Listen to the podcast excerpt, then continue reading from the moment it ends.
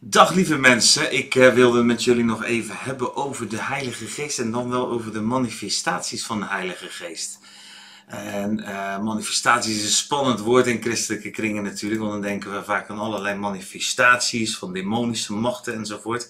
En misschien ken je dat woord zo, maar ja, manifestatie betekent eigenlijk gewoon verschijning. Hè? Dus je, iets wat zich manifesteert is iets wat zich openbaart, wat zichtbaar wordt. En uh, in het geestelijk is het de geest het geestelijke, het ongrijpbare voor ons fysieke natuurlijke mensen, wat zich manifesteert in het vlees, dus dan opeens zichtbaar wordt, vorm krijgt of ja, effect krijgt. En we hebben daar natuurlijk heel veel mooie metaforen achter de rug. Maar denk maar weer aan de wind. De wind kan je soms wel waarnemen door hem te voelen, eh, te zien. Dus de wind manifesteert zich wel. Maar je ziet hem niet. Je kan hem niet met je ogen waarnemen. Je kan hoogstens de effecten ervan zien. Als de bomen gaan waaien. Of als je haren lekker, uh, mijn coronakapsel lekker in de wind gaat. Dan, uh, dan weten we dat het waait. Zonder dat we het zien. Um, zo is het ook met de geest van God. De geest van God wordt zichtbaar in het natuurlijke, maar het is een geest. Dus hij wordt zichtbaar door het natuurlijke heen. En op het moment dat hij in ons leven komt, dan gaan er dingen gebeuren. Op het moment dat God zijn adem blies in het stof, werden wij levende wezens, hè, zegt Genesis 1.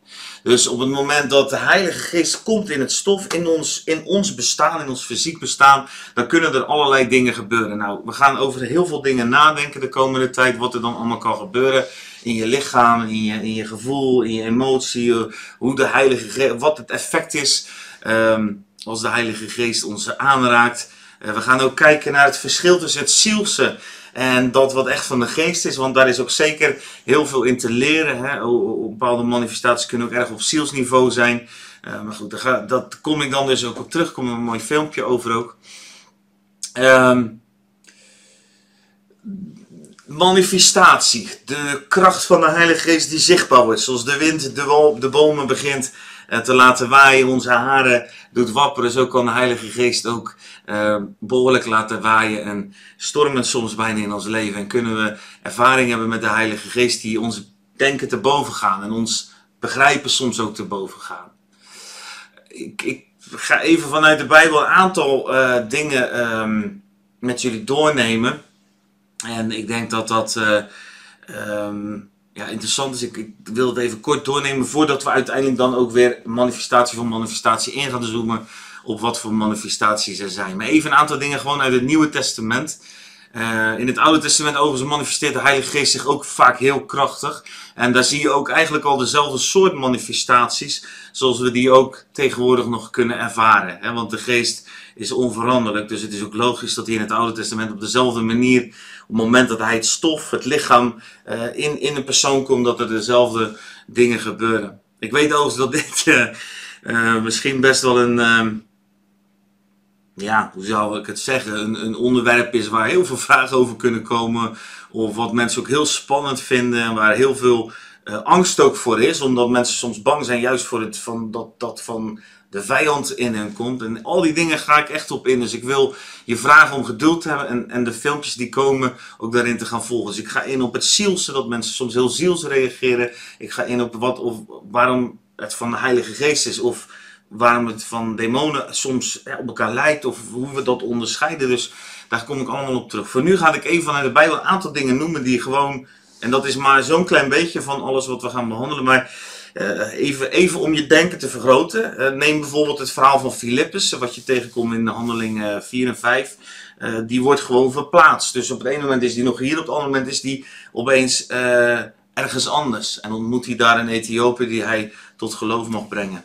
Um, die verplaatsing gaat in de geest, zegt het woord. Dus je moet je voorstellen dat er iets gebeurd is. Uh, dat eigenlijk Filippus even meegewaaid is met de wind van de Heilige Geest. Uh, hoe hij die ervaring beleefd heeft, staat er, ja, we zouden bijna zeggen helaas, maar misschien maar goed ook, niet beschreven. Weet je, nadeel is namelijk elke, elke beleving die uh, beschreven wordt, wordt voor ons al gauw een wet. Dan moet het zo en dan moeten wij het ook zo gaan en voelen en ervaren. Dat gebeurt al in kerken. Als mensen bepaalde belevingen hebben en daar getuigenis van geven, dan moet iedereen het ook op die manier ervaren. Maar God is uniek en zijn kracht is uniek. En de kracht van Hem die komt in jouw vlees geeft ook een unieke reactie uh, in die ontmoeting. Want jij bent uniek en God is enorm en jij bent uniek en die ontmoeting geeft een uniek effect. Het is altijd anders. Natuurlijk kunnen we bepaalde dingen uit het woord halen die, waar we van weten, oké, het gaat binnen bepaalde kaders. Maar er is ook altijd iets unieks aan. Oké, Philips ging reizen. Philips. Philippus ging reizen, werd verplaatst. Uh, Paulus ging in de derde hemel, waar hij geen woorden voor had voor wat hij daar gezien had. Hij zei zelfs dat hij er niet over kon of mocht, of zou kunnen praten, omdat hij er geen woorden voor had. Uh, de discipelen in Handelingen 2 leken wel dronken mensen. Dat is ook het commentaar wat ze krijgen. Nou, als je de brieven van Paulus leest, Korinthe, uh, Efeze, maar ook Korinthe bijvoorbeeld, nou daar waarschuwt hij echt voor een warbel die het kan zijn als mensen in die gemeente komen. En iedereen in, is in extase, iedereen waggelt staat er dan als het ware in uh, de grondtaal. Ik kom er natuurlijk allemaal uitgebreid terug, dus even, is even een basis dat we met elkaar ons denken openzetten om uh, ook, ook gewoon eerlijk te kijken naar, oké, het woord van God is wel wat groter dan misschien ons Calvinistische of ons, uh, ja, we zijn, we zijn over het algemeen wat getemperd. We zijn ook niet allemaal even goed in dansen. Er zijn landen waar iedereen wel lijkt te kunnen dansen. Maar dat is in Nederland is dat wel, ja, we zijn wat stijfjes misschien geworden door de tijd heen.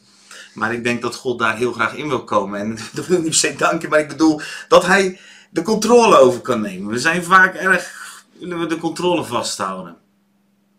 Michelle gaat morgen een mooi filmpje ook over opnemen. Over het loslaten van je controle. En ook hoe zij dat in haar leven met de Heilige Geest heeft beleefd. Oké, de, de, in, het Hebreeuws het woordje extase komt in, in het Oude Testament ook veel voor. Even bijvoorbeeld 1 Samuel uh, 10 kan je, uh, 1 Samuel 19. Het is, het, het, is een grappig woord, gebruiken wij in het Nederlands ook een beetje. Het woord is meshuga. En uh, dat is meshokken, zou je kunnen zeggen. We zijn niet heel, ben je wel helemaal meshokken. Ik weet niet of dat woord kan, maar als je in Amsterdam woont, dan zal je dat zeker wel eens uh, gehoord hebben of gebruikt hebben. Um, ja, dan ben je niet helemaal, je hebt ze niet helemaal op een rijtje, zou je kunnen zeggen. Nou, dat is dus wat de geest kan doen. Je komt in het Oude Testament heel veel van dat soort manifestaties tegen. Zeker rondom de profetenscholen, rondom profetische uh, momenten.